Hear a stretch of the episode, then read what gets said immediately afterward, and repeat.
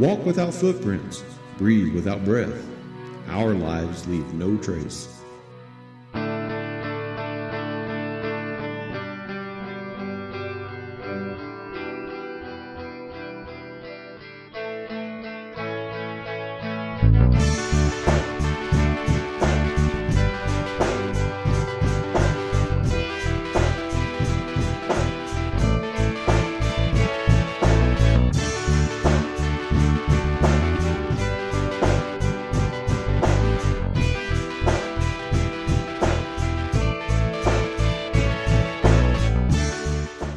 And we welcome you to Drive Back the Night, an Andromeda series podcast. I'm Ethan Maestri. And I'm Ryan Omazako. That you are, sir. This is Drive Back the Night, an Andromeda series podcast. Each episode, we take an episode of Gene Roddenberry's Andromeda, and we look at it for the things that we like, dislike, things that we appreciate, and we discuss it, talk it over. Don't we, Ryan? Aye, we sure do, and this week we got The Leper's Kiss. Yeah, we do. An interesting episode. What do you think about it? Oh, I think we can wait for that to be... Can I pause? Can we pause for just a second? What are you doing, man? I'm getting into character for our opening bit. Into character... You know, the leprechaun, you know, the kiss of the Irish, you know. Aye, kiss me, I'm Irish, kiss you know. Me, yeah, you know. Yeah. You know that's not what this episode's about, right? We're doing the leper's kiss, right? Yeah. Okay, yeah, leper, so that's like short for leprechaun, and the kiss me, I'm Irish. I kind of think you missed the point of the episode. I think it's about something else. And... your bit, I think, might not exactly fit. You're saying the bit doesn't fit?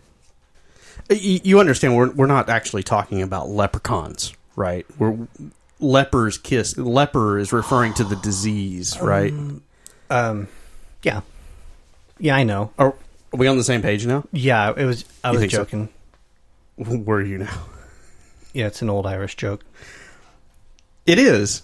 I get where you're coming from. I wanted to make sure we were on the same page with this episode. Yeah, I think we should start looking at each other's notes before we record. Might be helpful. Okay. Not going to happen, but... No. We will learn nothing from this. Yes, this is true. Anyway, as I mentioned, this is Drive Back the Night, and this is The Leper's Kiss that we're discussing, the 7th episode of the 3rd season. So, why don't we get started, Ryan? Let's get into it. Okay. I've got a little bit of trivia for this one. Okay. Will you let me hear it? Yeah, okay. I'm looking forward to it. Take the green shirt off. Okay. For one. All right. Because that's a lot of green, man. I know. I went all out. How did you grow a red beard? I've got a little red in there naturally. A little red naturally. Yeah. I may have dipped it in some Kool-Aid. Yeah. In all seriousness, The Leper's Kiss. A little bit of trivia we've got for our... guest actors, and we had several of them for this episode. We had the character of Sasha, and she is played by Sarah Deakins. She's appeared in many of the regular shows that we mention in trivia, The Outer Limits, Stargate SG-1. I thought it was interesting that she appeared around the same time as that she was in Andromeda. She also appeared in The Chris Isaac Show in an episode called Home Fries. Can you imagine that? It was actually Home Fries. That's the name of the episode, was Home Fries. Wow. So I thought that was a little humorous. And or as we like to say, Home Fries! Oh, yeah. Exactly. So I thought I mentioned that one here. Also, Stargate Atlantis. She appeared in an episode of the rebooted Battlestar Galactica. And I thought it was interesting because she's listed in with an episode that's in pre-production for 2018. In the Jack Ryan television series. I didn't know there was going to be a Jack Ryan TV series. Mm-mm. I don't know who's running it, who's picked that up. Hope it comes to Netflix or Hulu, because I like me some Tom Clancy. Mm-hmm. So, yeah. Well, see, that's why we have trivia. Yeah, exactly. And that so we'll keep an eye out for Sarah Deakins in the Jack Ryan television series whenever that airs. We also have the character of Crescent, and this was played by Michael Hogan. And now, for anyone that watches sci-fi or pays attention to popular culture. I'm sure this man is probably familiar to you. He's that guy that was in that thing. Exactly. Mm-hmm. That is exactly who this is. Michael Hogan. Now, he began his career in the late 70s, and can you believe it or not, he was in Lost. Can you believe that? I'm not surprised. I would like to look that up and see exactly who he was. I'm sorry. He didn't make mention. Lost, the 1986 Canadian made-for-TV movie. That's Lost. Oh, so it must have been something good. Oh, wow. He went there, folks. He went there. Of course, he's had stints on the television series Millennium and The Outer Limits. He's really became widely popular amongst Canadian television. And so he had a lot of roles in the 90s. And then we come to the 2000s, and he became most popular, at least from my perspective. I came to know him as Colonel Saul Ty in the rebooted Battlestar Galactica series. He was in quite a number of those episodes that ran for, almost 5 years? So we really got to see Michael Hogan in that role, and he was quite good at it. Not just your standard number one, like we're used to seeing with a Riker or a Spock or something like that. I mean, he had a really meaty role to play in that series. And I always have thought that he did an excellent job with it. And so it's great to be able to see him here in Andromeda. He continues on with his career in several spin-off projects. Of course, he's been a reoccurring character in the Fargo television series and 12 Monkeys, most recently. Additionally, and this was interesting to me also, he played Commander Armando Bailey in the Mass Effect series of video games of the mid to late 2000s. And he also played, for you Skyrim fans, he was General Tullius in that game series as well. Bodhi Gunion is our next character that we come to. This was played by A.C. Peterson. His first credited role is in a 1985 made-for-TV movie called Murder in Space. And I just love the title. Mm-hmm. Right there, we just include him in the genre just for that fact.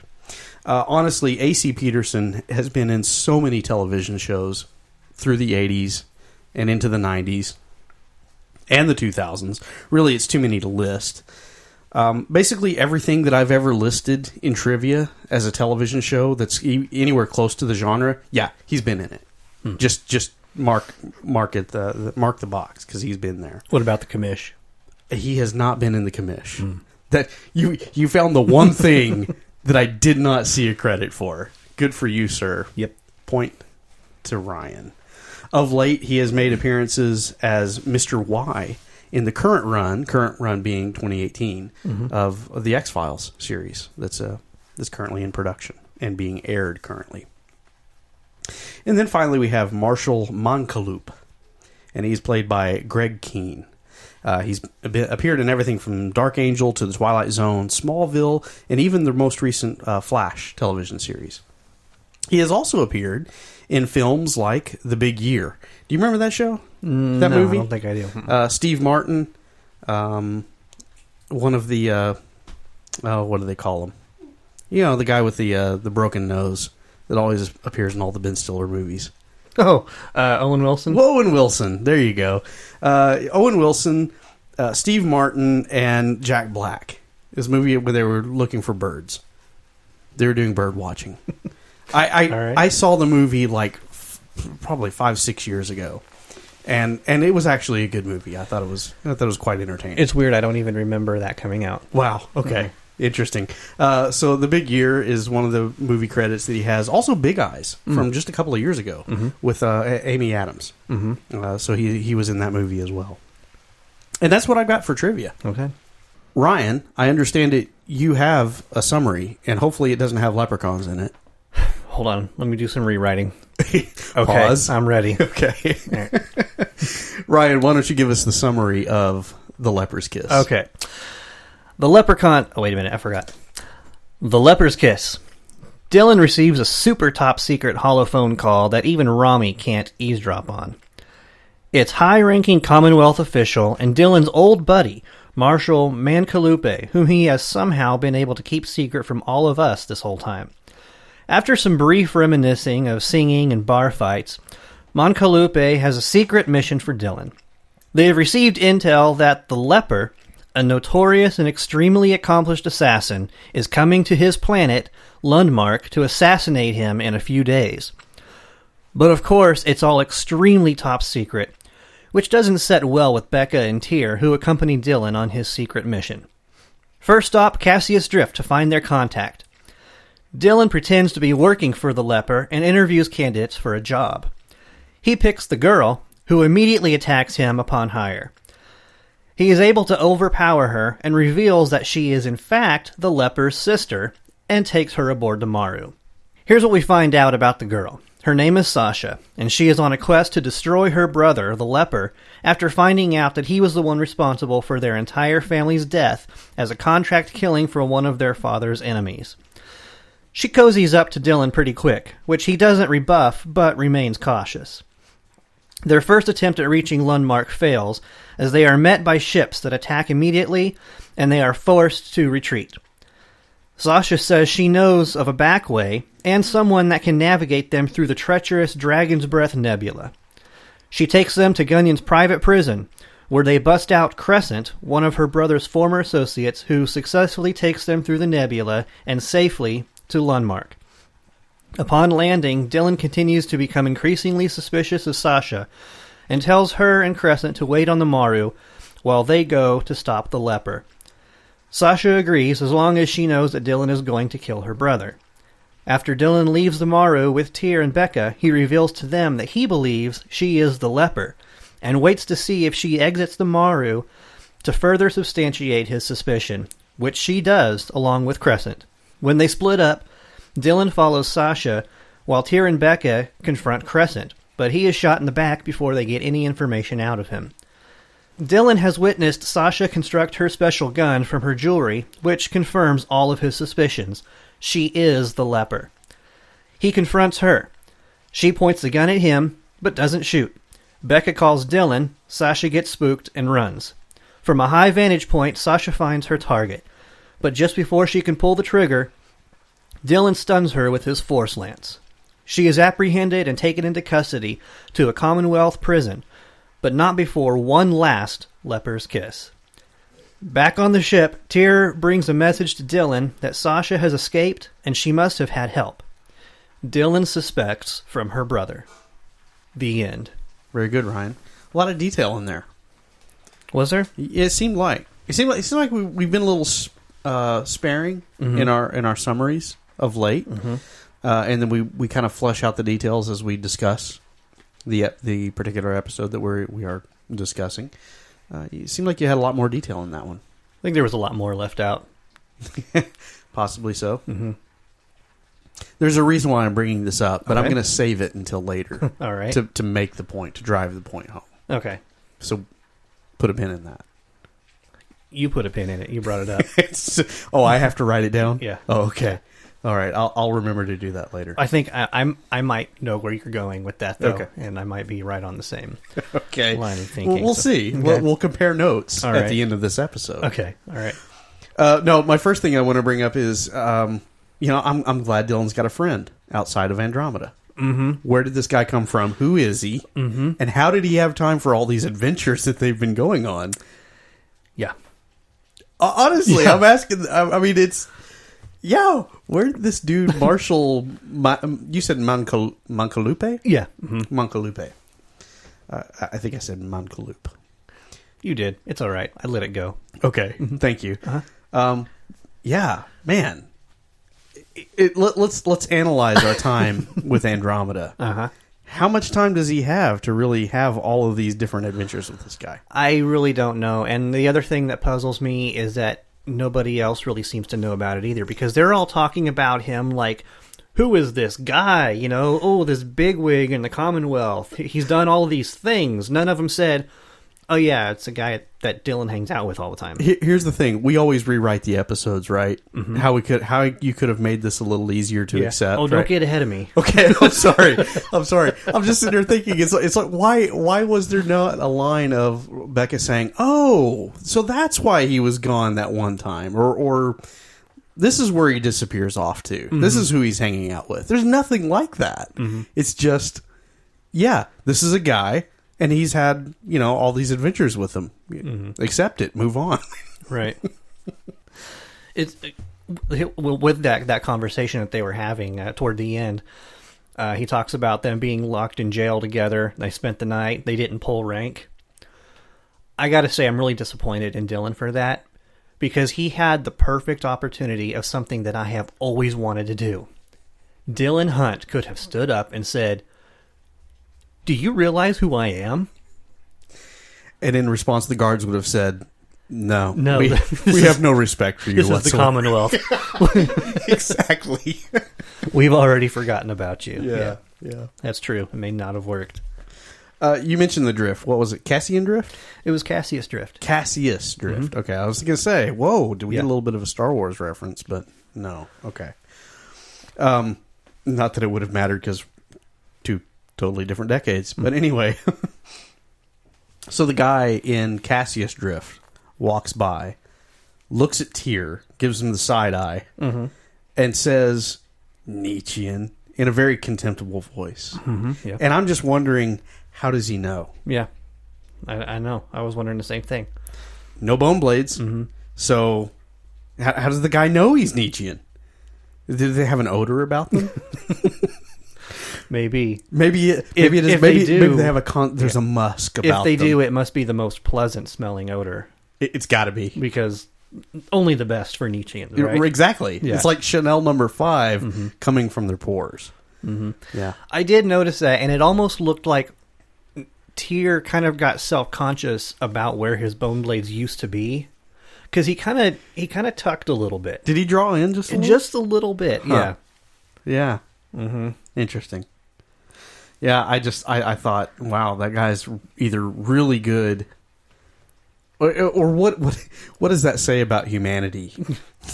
that humanity has just let themselves go to the point to where if you see a really buff guy, you're mm-hmm. just like, oh, yeah, Nietzschean. Yeah. I know that speaks volumes about my health and fitness. I want to talk about Crescent for a minute. Yeah, let's do it. Okay. Because we have another show. We talk a lot about, on the Age of Geek podcast. Yeah. We talk a lot about, one of the things we talk about, video games.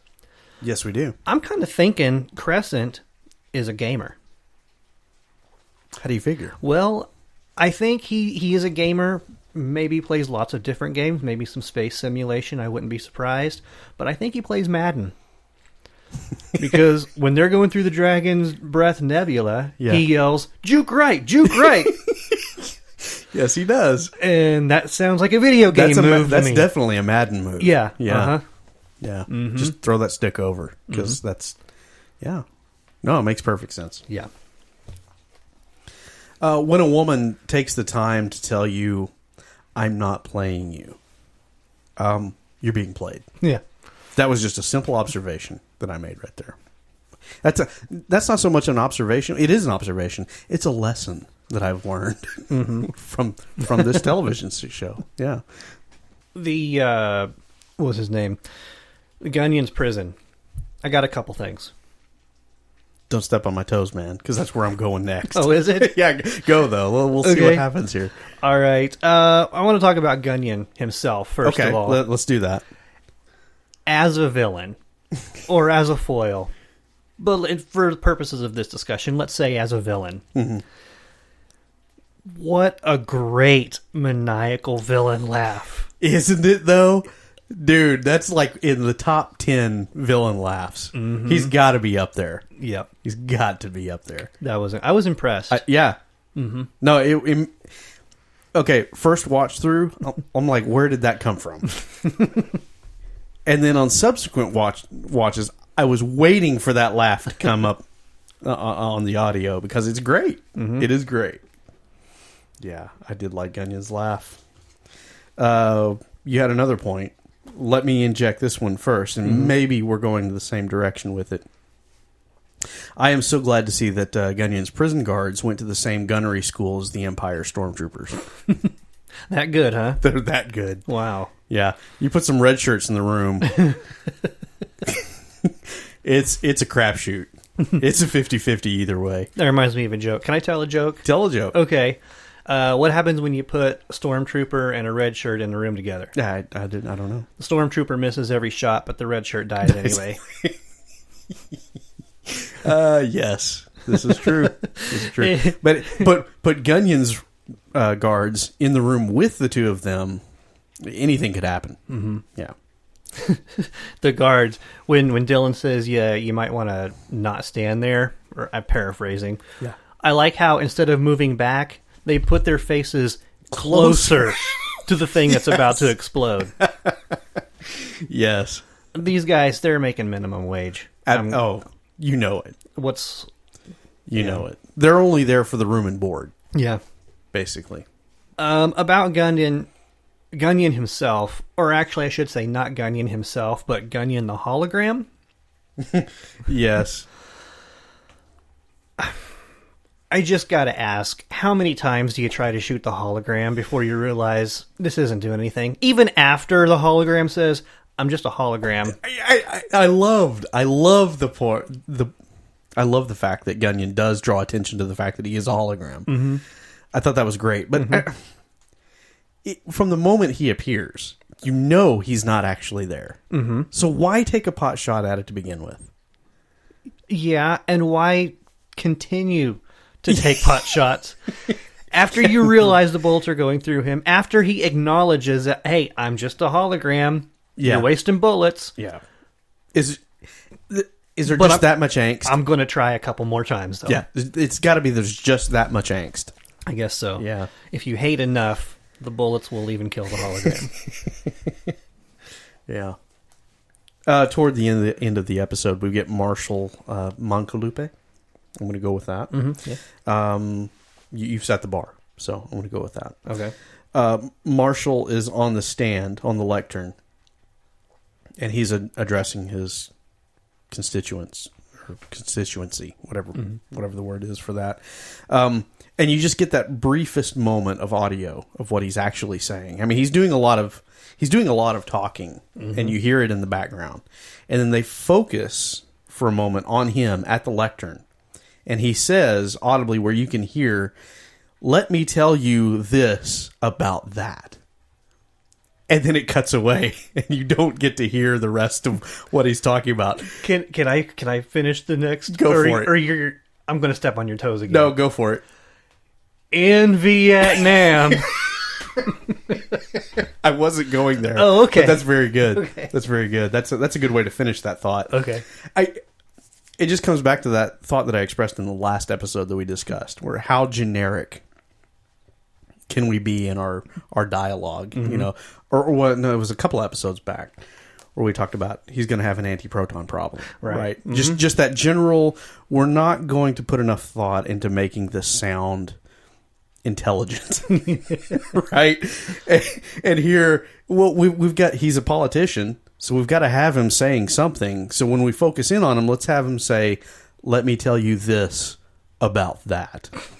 You know, it just struck me as just something completely generic that, yeah, it allowed us to have a couple of extra seconds of video and audio that contributes absolutely nothing to the story mm-hmm. whatsoever. I just thought that was an interesting observation. I'd like to get a hold of an isolated track and listen to the whole speech.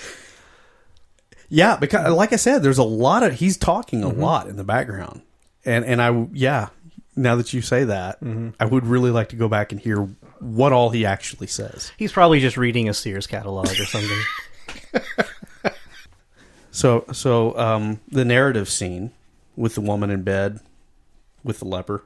Mm-hmm. Okay, so he's standing at the window afterward. Pretty sure that those curtains are made out of bubble wrap. Oh, yeah?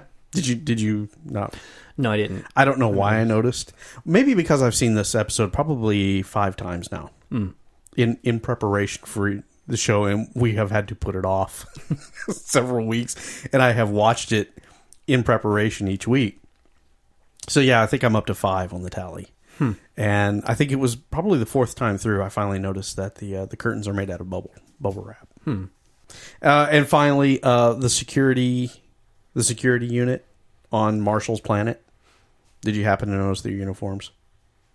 No, I didn't. Okay, apparently gray wife beaters and leather do-rags. Oh, nice. Talk about minimum wage. Yeah. And little effort, no body armor whatsoever. Mm-hmm. Wife beaters and do-rags. That was the security unit's uniforms. Hmm. I'm thinking maybe if it's actually run by...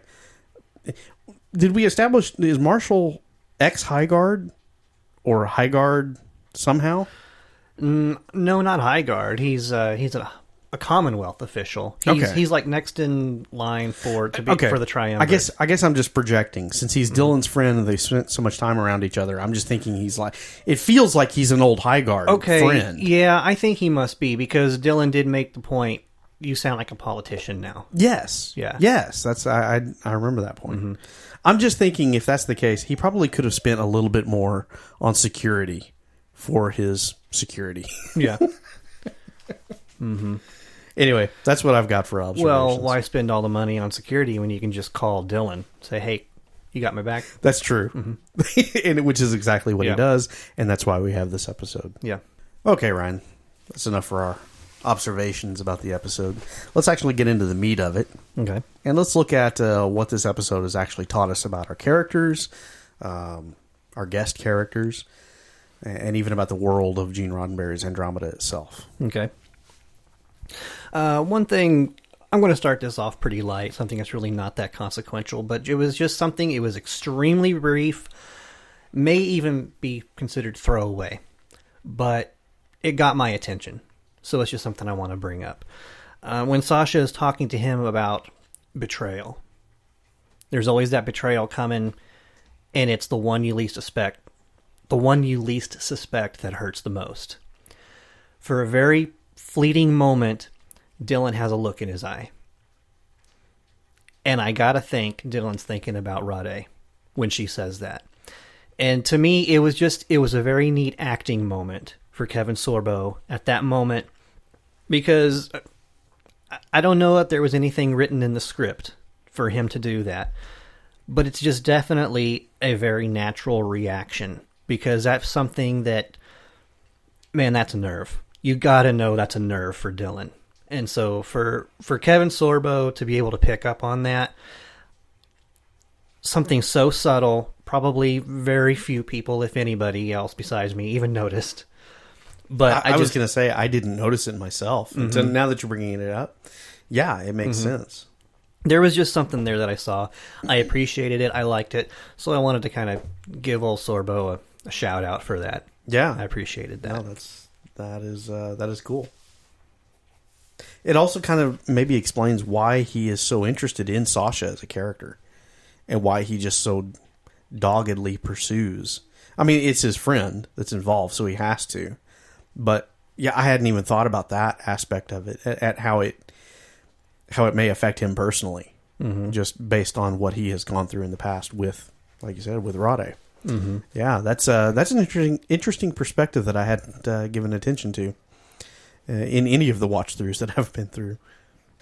I would like to address this whole need to know thing. Mm-hmm. Do you have notes on that? It's the very first thing on my list. Okay, good. Let's talk about it then. Okay. Because really, how'd you feel about it? This whole need to know thing that Dylan goes through this episode. Yeah. Okay, my note on this is there no room for discretion? Mancalupe tells him, you know what, if there's something that somebody absolutely has to know, you know, and I'm going to trust you on that, but basically this really needs to stay secret except for need to know. I mean, isn't that up to Dylan on what they need to know? Yeah, that's what I'm thinking. And he starts out the whole thing saying, I tell my crew everything. Mm-hmm. They need to know everything. Right. Okay. Maybe they don't need to tell Harper everything. Trance probably already knows everything. True. But Becca definitely needs to know. Yeah.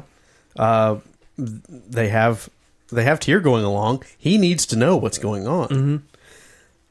Those three, or two, that are going along with Dylan, they've got to know. Mm-hmm. And yet, Dylan keeps them in the dark. Mm-hmm. Especially early on and really throughout until the very end when you find out who the leper is. He doesn't reveal it until it's basically all said and done, mm-hmm. what he thinks he knows. Mm-hmm. I had a real problem with just the decision to keep everyone in the dark, mm-hmm. Based on the need to know basis. It seemed, I don't know, I guess maybe I'm projecting. I'm watching this episode and I'm thinking back to my watch through of The Last Jedi. To bring a little Star Wars into this discussion. There was that whole issue that, well, you and I discussed on another episode. Oh, is this spoilers? It is spoilers, yeah. Okay. But the whole need to know thing comes into play with that particular movie. And so the whole time I'm watching this, I'm like, you know what? Just tell them. Mm-hmm. Just tell them what's going on, and everyone can work together as a team. Right.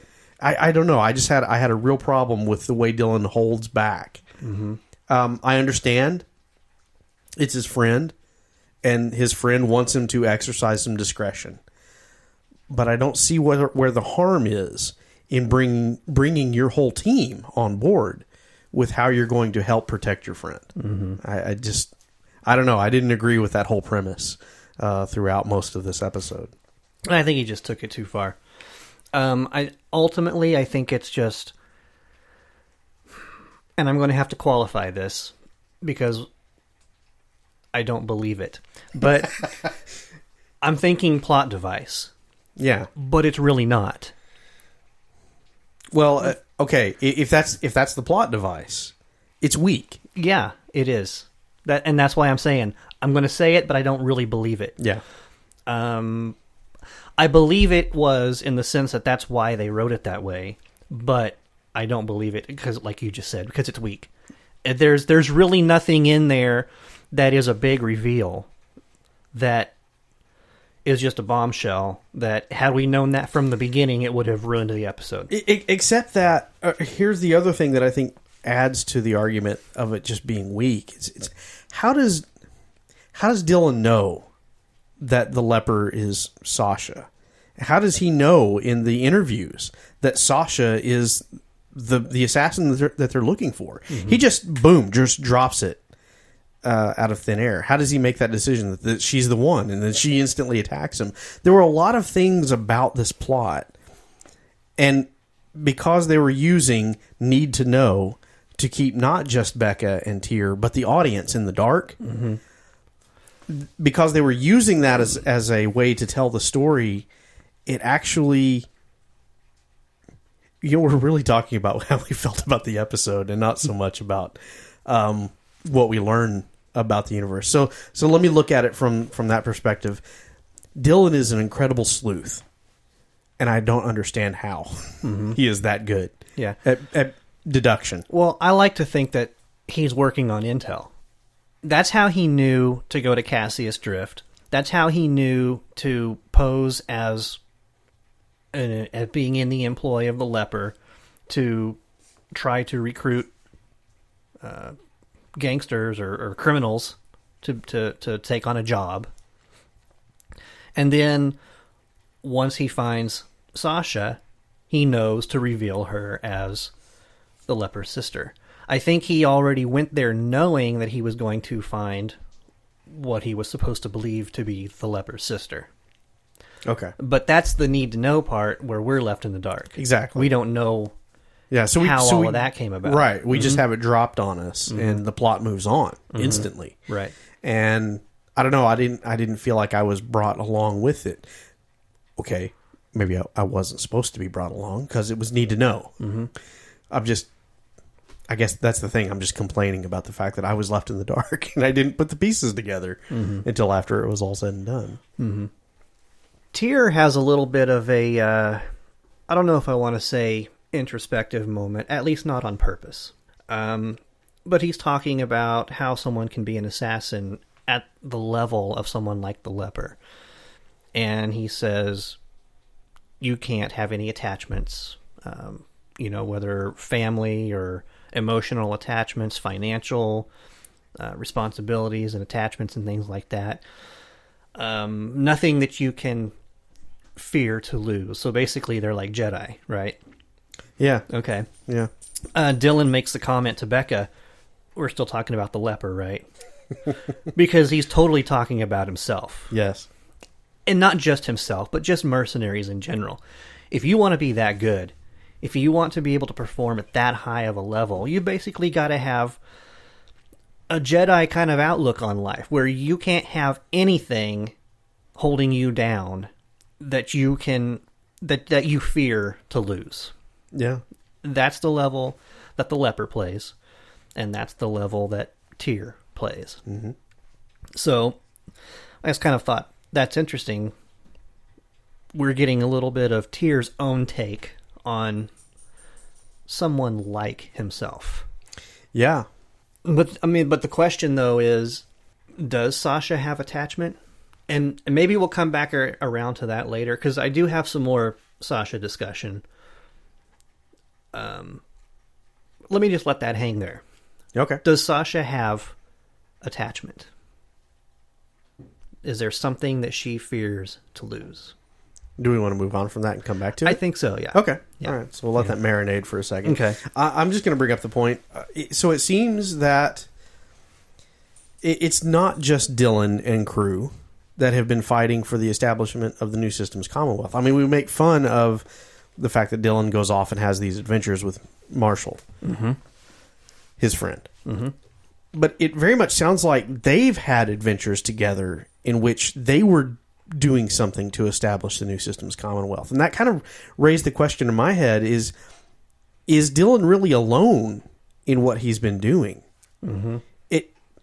I kind of think not. Mm-hmm. I kind of think in my, I don't know, my head canon now, I'm starting to think people were observing what Dylan was doing, and that motivated them to stand up and start trying to carve out some. So maybe it wasn't just Dylan alone that has carved out this 50 worlds, and more so probably now by this point, that have joined a common goal of having good leadership or good government within the galaxies. And I don't know, that just it is as much fun as we make of Marshall and how much time they've spent together. It kind of makes sense that there would be these other people that would stand up and that would be heroes. And I like to think that maybe there is more of that throughout the New Systems Commonwealth, more than people just hanging on every word and every deed that Dylan Hunt says and does. Until they don't. Exactly. Yeah. Which is kind of the ongoing issue. Mm-hmm. But there again, maybe that gives us some insight as to why the government of the New Systems Commonwealth is able to kind of marginalize Dylan Hunt, because you apparently have others that are standing up as well that could be leaders within this government. Mm-hmm. It makes the universe bigger. It does, yeah. And not just the universe, but also I'm kind of wondering about the timeline of events, too, because we kind of we tend to think of this as being a week-to-week thing. Yeah. If we look at this based on the episodes that we have seen so far this season, basically we're really only 7 weeks into the New Systems Commonwealth. Don't draw attention. Don't look at the man behind the curtain. I can't help it. It's what I do. I know. I mean, so we're less than 2 months. Yeah. And when was Dylan hanging out with Marshall? Was that back before the Commonwealth was actually ratified, or has there been a significant amount of time since the season premiere of season 3 to this point now? Yeah, that was the summer. That was the summer in between the last episode of season 2 and the first episode of season. That's when their friendship started, and they had all these adventures. Yeah, this is like 2.5 months. Going to have to go ahead and disagree with you on that one, because remember what was happening between the season finale and the season premiere of season 3. Oh, it was only like 5 minutes. Yeah, between those two. It was a cliffhanger. I mean, yeah. It was boom, boom, even though the two stories were completely unrelated to each other. Yeah, you're right. But still, that's what we're supposed to believe there is. It's just boom, boom, all kind of one thing. Yeah. And then all of a sudden, there's a Systems Commonwealth, and they're treating Dylan like crap. Wait, did I say off-season between 2 and 3. I meant between 1 and 2. No, that's not going to work either. I don't know when it happens. Yeah. I don't know when it happens. That is the frustrating thing about the timeline and how this show is written and how we're supposed to. Because, I mean, it's hard not to think that way. Mm-hmm. It's hard not to ask the question, when did he have time to do this? Mm-hmm. The precedent has been set because it's at the end of season 2 that they say, we've been doing this for 2 years. Now, maybe there's a little bit of leeway for inflation there of the timeline, because you're talking about the beginning of season 1, which is going to be in the fall, to the end of season 2, which is going to be in the spring. Mm-hmm. So there you've got 3 or 4 months that you can fill in there through the run of seasons 1 and 2. If you're looking at it week to week. Yeah. I'm just saying, yeah. You just kind of intermingle those extra 4 months in there. Yeah. During that 2 years, to make it a full 2 years. Yeah. So you've got some time in there. I think so. Okay. I think these are the weeks of the episodes that we don't see. Right. Mm-hmm. And I don't know why that wasn't an episode. To see Dylan get drunk in a bar and sing Irish folk tunes and get thrown into jail. You know? Yeah. I mean, we've seen plenty of jail and prison episodes. That's season 5. Okay. Don't get ahead. I'm sorry. No spoilers. No spoilers. Yeah. My bad. Oh. Can I take this a little bit further? Go for it. Because this really is a good segue into my next note anyway. We had to talk about this again. The Commonwealth. Oh, gosh. Okay. All right. I told you last time, just get that soundbite, just clip it. Hold on. Okay. Let me cut and paste that. Yeah, there we go. So now it's not just Dylan. So we've got Mancalupe, who he knows that there's a threat against his life. A very credible threat. One that he is sure it's imminent, right? Yeah. Who does he contact to help him with this? His best friend. It's Dylan, yeah. Right? It's not the Commonwealth. Yeah. Dylan even asks him, well, what did the Commonwealth have to say about this? And he's like... Sorry about you. Yeah. He's like, I'm not taking this to them. Yeah. I mean... So he knows, too. This is a guy who is up for being in the triumvirate. He's going to be one of the highest officials of this government, and he doesn't trust it. Yeah. Man, I mean, I'm just saying. It says a lot. It says a lot about the Commonwealth and what it can do to protect its people. Mm-hmm. It can't. Or what it refuses to do. Yeah. Yeah. Yeah, that's the other way of looking at it. Or whether it just flat out betrays them. I mean, right. So did we ever establish who hired him? Who hired the leper to take Marshall out? We never really get that, do we? I think, you know what? Let's just go ahead and go there. That's the next point in the discussion. Okay. My note here is Sasha's game? ? Yeah. Okay. Because it seems like there are a lot of things going on with Sasha that I consider myself to be a fairly intelligent individual. Even though I can't say. Yeah, but you're having a rough time. Yeah, but okay. I consider myself to be a fairly intelligent individual, but I'm having trouble figuring out what's going on with Sasha. It seems like there's a lot of doublespeak, a lot of just things that aren't quite adding up. Yeah, you already kind of pointed on it. Who was it that hired Sasha? Or the leper, let me say. Yeah, the leper, yeah. Because that's another point, all right? So, who was it that hired the leper to assassinate Mancalupe? We don't know. No. Okay.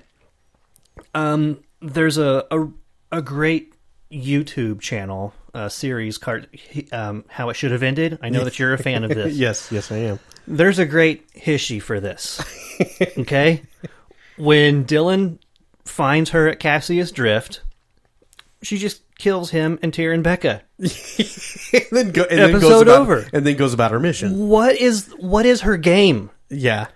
Why does she go ahead and go on the Maru with them and take them through this whole journey, knowing full well that she's the one that's going to commit the assassination. Yeah. And it's like she's trying to throw them off the trail the whole time. And it's not like she doesn't have the money for a ride. See, because that's what I was thinking. Like, does she just need the ride? Does she just need them to get to Crescent so that he can... Why do they need... Why do they have to go to the back door anyway? Right. I mean, this is... Why do they get attacked the second they drop out of Slipstream in this system? Yeah, it's Marshall's planet. Can they not get him in? Yeah. He can, hey, they're with me. Yeah, exactly. Right? Exactly. They're my security because I don't trust these guys. Yeah. And if there is a, because as I understood it, there's a faction or something that is attacking people coming to that planet. Do they not have a space force that could specifically escort Dylan to the planet so that they could help him out? Well, maybe Mancalupe requested one from the Commonwealth, and they said no. Or maybe he does have one, but it's only need to know. Maybe. Maybe. Yeah. Okay. So, yeah, I'm already starting to get a headache here, but I'm just... Yeah. Yeah. So, just to bring it back around, what is Sasha's game here? Why does she continue on with this whole charade when she could have just... She's definitely a capable fighter. She threw the fight in the bar. Yeah. She could have just taken them all out. She had the element of surprise. She could have taken them all out, skipped out of there, gone and done what she needed to do. She clearly knew that Dylan was coming. Yeah. How did she know? We don't know. Need to know, right? Exactly, yes. Okay, but she just plays along with the whole thing. Mm-hmm. And I'm just really having a hard time understanding. The only thing I can think of at this point is that she just needed somebody to go along with her, dupes, mm-hmm. for her to play along with in order to get Crescent out. But then again, you come right back around to why did they need to sneak in? There had to have been other options besides sneaking out a basically incompetent individual to try and get them in. And all he can do is say, juke, right. Juke. Juke, whatever. Right. Okay, let's go ahead and go with that. Okay. Let's say she needed the Maru to get to Crescent. Okay. Even still, once they get Crescent out, do away with the Maru's crew. She doesn't need them anymore. Yeah. Now she's got Crescent. She's got a ship. He can take her. And unless Crescent... No, he can fly. He's a pilot. Yeah. Yeah, I was getting ready to say maybe he needed Becca to fly, but no, he was a smuggler. He can fly. Yeah, he's good. He's good. Okay, man. Sasha just she messed up. Who was it that said after they leave the ship, Dylan says Sasha Crescent, you're gonna stay on the ship, mm-hmm. and they leave. It's Becca. Becca mm-hmm. says you're just gonna leave him on the ship, mm-hmm. and I'm asking the same question. Why? It made no sense. Mm-hmm. If Dylan does not trust Sasha or Crescent, mm-hmm. why is he going to leave them alone?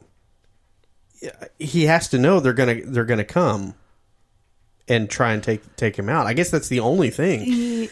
That actually I didn't have a problem with. Really? To me, that made sense because he doesn't want to tip his hand that he suspects that she is the leper. Okay.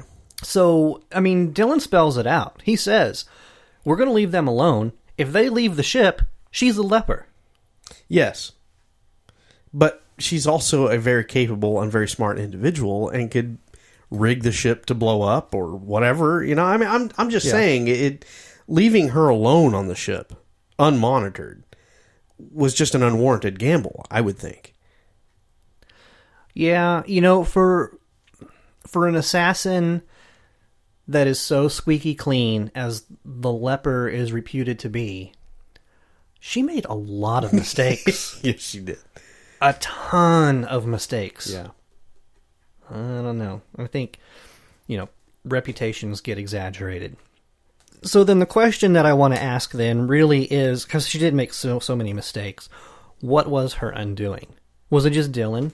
Did she just, from the start, just totally fall for Dylan? Yes. I I don't think we need to discuss that any further because that is going to impact our discussion of what we thought of this episode. Okay.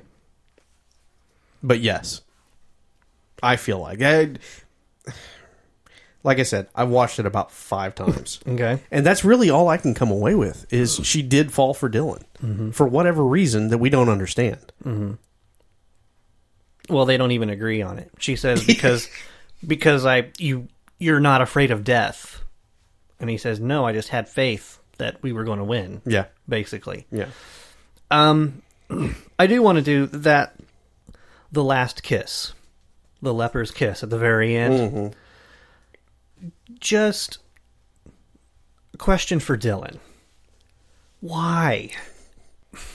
What are you doing? This is an assassin. She just tried to kill one of your best friends.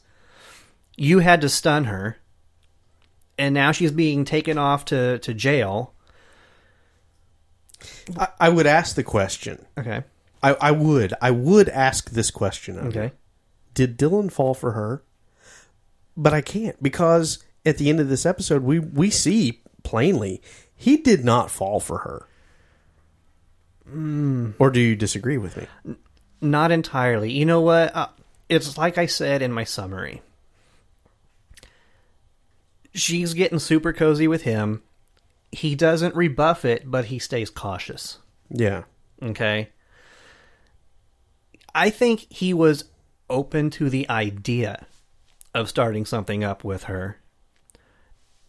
And then once he realized just who she was, he was still far enough away to... Okay. So you... Oh, let's backpedal just a little bit. All right. You don't think... that when he took her on at Cassius Drift, he didn't already know that she was a leper? You think he really felt like she was the leper's sister? Yeah. Yeah. You feel like that's what he actually did? Yeah, that's what I think happened. I think it was in their conversations. She says things that start to make him suspicious, like knowing the location of the hotel. And he's like, "Okay, yeah. How do you know about that?" Right. Okay. Mm-hmm. Okay. All right. So now that you bring that up, yes, that does make sense. Because mm-hmm. it kind of seems like there starts to be a dialogue of, well, first of all, when he starts asking the question, "Are you playing me?" Yeah. You know, or well, he doesn't ask that, but she says, "I'm not playing you," which red flags. Yeah. Come on. Yeah.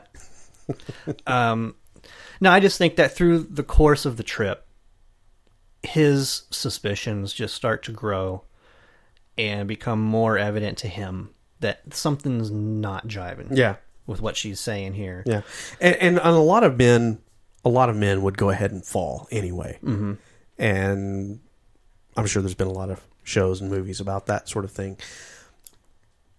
But yeah, what you said earlier about Dylan having in mind what happened with Rade mm-hmm. makes absolute perfect sense as to that being a barrier. That would have just come down, I feel like, would have come down earlier in the episode mm-hmm. rather than going ahead and going through with that last kiss mm-hmm. there at the end. And I totally get what you're saying. Why would you do that? Mm-hmm. Unless Dylan Hunt really is just a stone cold killer, you know, and is able to do that, mm-hmm. but be like, yeah, we're good here. Mm-hmm. I can move on. Dang. Yeah. No, it really is, though. It is a really good question that I don't have an answer to. Because I do believe that she was falling for him. Totally. Yeah, I kind of got that impression, too. And even that last kiss, as she's being carted off to the paddy wagon, I mean, she's the one that lays the kiss on him. Mm-hmm. But again... he just lets it happen. He just takes it all in, you know? I mean, yeah. I just think that a Dylan Hunt that's in that situation that has not been fooled and has not been taken in by her charms is going to be like, what are you thinking? Don't you have somewhere to go? Yeah. Yeah. You know? So, yeah, I don't know. I think that at least on some level, he was falling for her. Okay. It seems reasonable. At least from what I saw on screen, it seems reasonable. Yeah. The Dylan Hunt that I know, it doesn't seem reasonable. Right. Yeah. It doesn't exactly jive. Mm-hmm. Yeah. All right. Well, is that enough about what we've learned about our characters? Do you have any other points you want to consider with that? You know, I'm not sure if this is something that you were talking about that is for later, but it kind of goes back to Sasha's whole game and her story still, but just the relationship between her and her brother. And then what Dylan lays out at the very end, which we don't know if that's true, about her brother breaking her out of jail. I'm guessing this will be a great episode in like season 4 or 5. Maybe. We'll have to wait and see. Okay. Yeah. Or not. Maybe not. But yeah, I just kind of wonder, though, is that just part of the deception? The story of her brother being the leper. Is her brother actually the leper? And she's just an accomplice? I mean, I don't think so. I want to think that she's the leper right now because she is the one with the fancy gun. Yeah. And she was the one that was going to pull the trigger. And she laid out all the details that nobody could possibly know. Mm-hmm. Yeah. But is her brother still in the picture? And was that whole story about how much she hates her brother? Is that... Okay, so it's just Dylan. Yeah. All right. So she gives the story of her brother, right? Mm-hmm. That's the sob story that she gives. And a great premise, mm-hmm. a good premise, I will say. It kind of tried to make you feel for her mm-hmm. a little bit, if that was actually true. Mm-hmm. But we don't know if it's true or not. Mm-hmm. It could just totally be a sham. Mm-hmm. And then at the end, it's Dylan that makes the assumption mm-hmm. that it was her brother that broke her out. Mm-hmm. That doesn't have to be the case. It could be a former lover or a friend mm-hmm. or an associate. Mm-hmm. That comes and rescues her. Not Crescent, because he's dead. That's true. Yeah, that is true. And I wanted to know why in the world would Crescent go with her in the first place? Because if she's so squeaky clean, never leaves a trace, never leaves any evidence ever, no witnesses. Oh, his death warrant was signed. How does he have any inkling of a thought that he's getting out of this alive? Yeah. Yeah, no. Bad move on Crescent. The stupid 56-and-a-half-year-old man. He seemed a little spacey anyway. I mean, honestly, he didn't really help them out getting in. He just said, go that direction and juke. Juke, right. Juke, spin, spin, move. Exactly. Yeah. So, I mean, that's strafe. All. There you go. Yep. Yeah. So, I don't think he had a thought in his head as to exactly how this was going to turn out. Mm-hmm. It's kind of the impression that I had. And I'm guessing Gunyan didn't get the credit for the kill since the leper didn't die. That's true. So he's going to be upset about that. Yeah. So if you're Dylan, you're looking over your shoulder for both the leper and Gunyan. Mm-hmm. Yeah. That hologram's coming for him. Mm-hmm. You better shoot it. Yeah. All right, Ryan. Well, let's pivot that over from this over to that. That being a quote. Did we have a quote for this one? We do have a quote. Let's go with that. Walk without footprints. Breathe without breath. Our lives leave no trace.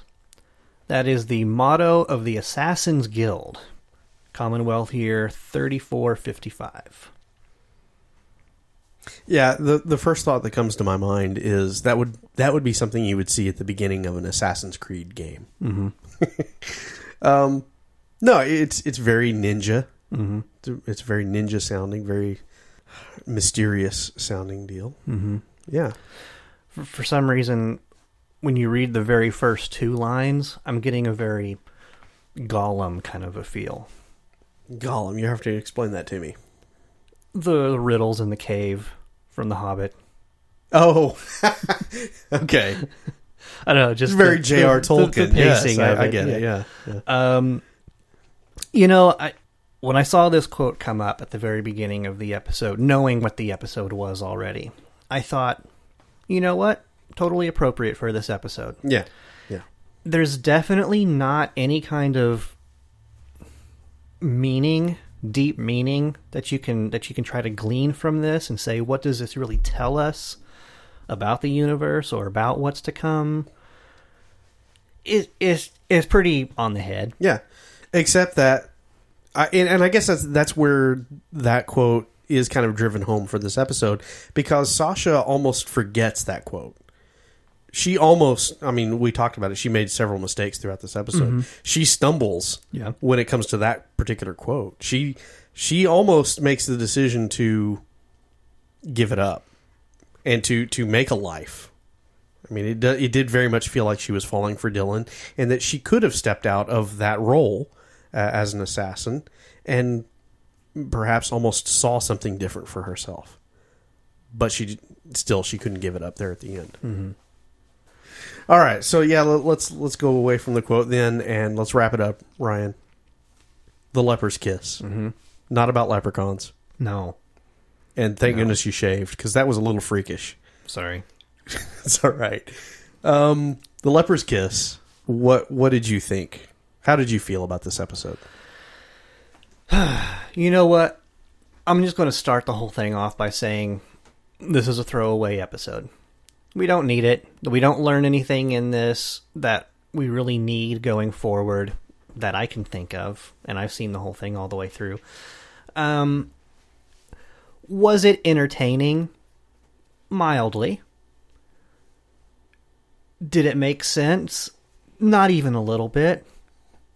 So, yeah, I mean, a scale of 1 to 10, I don't know. I'm probably going to have to put this maybe about a 3, a low 3 maybe, is pretty weak, but it's not so terrible that you can't... Wait, you can't... 3 out of what, 5? Huh? 3 out of 5 or 3 out of 10? 10. Oh, wow. Okay. Yeah. I don't know. I mean, it's not a great episode. There are tons of holes. It doesn't make a lot of sense. But at the same time, it's not like Lava and Rockets or anything like that, where... It's not the Prince. We chuckle. I mean, it's definitely not a strong episode, but it's not the worst episode of Andromeda that we have seen to this point. So maybe 3 was a little harsh. I'm not going to say a low 3. I'm going to say a high 3. I'm going to amend it that 3.8. You going 3.8? Yeah, I'm going to go 3.8. 3.8. Yeah, nice. Or you know what? In honor of this episode being episode 7, I'm going to go 3.7. 3.7. Mm-hmm. Nice. They can only get better from here. Okay. That's optimistic. Yep. Let me go with my original notes that I wrote probably after, I think this was after the second time I watched the episode. Okay. I'm going to read this. This is what I wrote down. This episode works hard to build tension and suspense. It uses plot twists and elements of surprise, but it isn't done well. It feels weak. She escapes with her brother's help. Who cares? At no point am I solidly invested to even give a care about anyone outside of Dylan and the crew. Mm-hmm. That's what I wrote down on my initial notes. Here's the weird thing that's happened. Since I have now watched it 3 subsequent times in preparations for discussing this episode, I have some weird appreciation for this episode. I don't know how it has brainwashed me to the point to where I actually am slightly entertained by it. It's the leprechauns, man. I don't know. It's weird. And I don't, you know, darn Hogan. I love Crescent's character, because it's that it's that oblivious nature that he does so well in this episode. I like that character. I hate Sasha. I cannot stand the character of Sasha. At no point, even after watching it 5 times, do I even remotely believe that she's anywhere close to being a redeemable human being. I almost wish we do get an episode later on where she comes back and gets her just desserts, because I just did not like her character at all. But darn it, if I didn't like Crescent and Gunyan both, as over the top as Bun Bunyan. Yeah. As over the top as he is. Gosh, I really like both those characters. I really would like to see them more actually in the series, and I know it can't happen because they're guest actors, and they would go on to bigger and better things. And Crescent's dead. Yeah. Yeah. In this universe, definitely Crescent is dead. So yeah, I don't know. I kind of like this episode just for the simple fact that I've seen it so many times now. I feel like I have to justify the fact that I've seen it so many times now. All right. But honestly, if you get me down to it, I'm right there with you. It is a throwaway episode. You hit the nail on the head with it. And yeah, I'm putting it at a 3 and 4. Mm-hmm. 3, 4. Somewhere it's a moving scale. If you haven't watched this episode and you're listening to this Drive Back the Night, I'm going to give you a pass. You're okay to skip this one and move on. Just be forewarned, I think there's some worse things yet to come.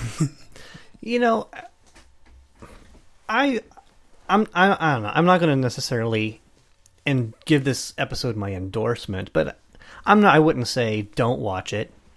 You know, a lot of the things that I said as far as for why it was a bad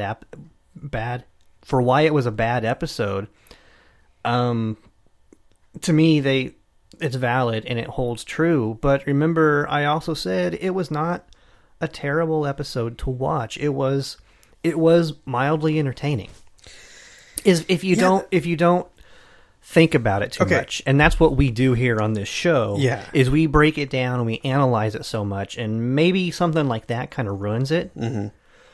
But I remember coming into this episode thinking this is going to be one of those terrible episodes from season 3, and I didn't feel that so way. Bad. Yeah, it's not so bad. Yeah, mm-hmm. I know. I'm right there with you because I felt that way the first time I watched it. I was just like, oh gosh, I have to find good things to say about it initially, and then I'm going to rip this thing apart. And 3, 4, 5 watches later, I'm like, yeah, you know, we should feel fortunate that we got yet another episode of Andromeda to be able to watch. And that's kind of where I'm at. It's like, yeah, it's not a great episode, but I've mellowed in it with any kind of angst toward it. Mm-hmm. I mean, it's not that bad. Mm-hmm. Okay, but it's bad. Can we put it there then that it's bad, but it's not that bad. But it's not that bad. Okay, yeah, that's a good way to leave it. Okay, I feel like that's a good way to end the show. I can settle with that. All right, yeah. Very good. But anyway, that's just what we thought. We'd love to hear what you think out there, listeners. So why don't you write in and let us know what you think about this episode or episodes we have done in the past, episodes we will do in the future because we will get to them. Or if you just want to send us a line and say, hey, that'd be cool too. Ethan, how could they do that? That would be awesome, by the way, just to get an email from friends and listeners out there just to say, yeah, we're still listening. Yep. Drive Back the Night podcast @gmail.com is where you can send said emails. We are also on the social media, Facebook and Twitter @AndromedaPod on both of those locations. We're on Podbean, that's our home, AndromedaSeries.podbean.com. And we do have a tip jar there. We're not asking, we're just saying. And if you listen to us on iTunes, definitely give us a review, some stars. We certainly appreciate that. I also wanted to mention, you can find our RSS feed on the Podbean page. So if you're not using iTunes, if you're using any kind of other podcatcher, and you can inject an RSS in there, that's where you'll find it, is on Podbean. That's true. That's how I download us. That's why I mention it. Good thanks to our big friend Doug Anderson for lending us his voice talent for the opening quote of this episode and many of our episodes as well. We are an Age of Geek production. Hey, you know what? Those guys are doing things again over there. Absolutely. Over there at the Age of Geek podcast. Give them some stars in a review, too. Yeah. They're pretty good guys. Well, one of the main guest panelists, he's pretty awesome. The host, he's kind of a tool. And we hope that you will join us back here again next time as we consider the episode For Whom the Bell Tolls.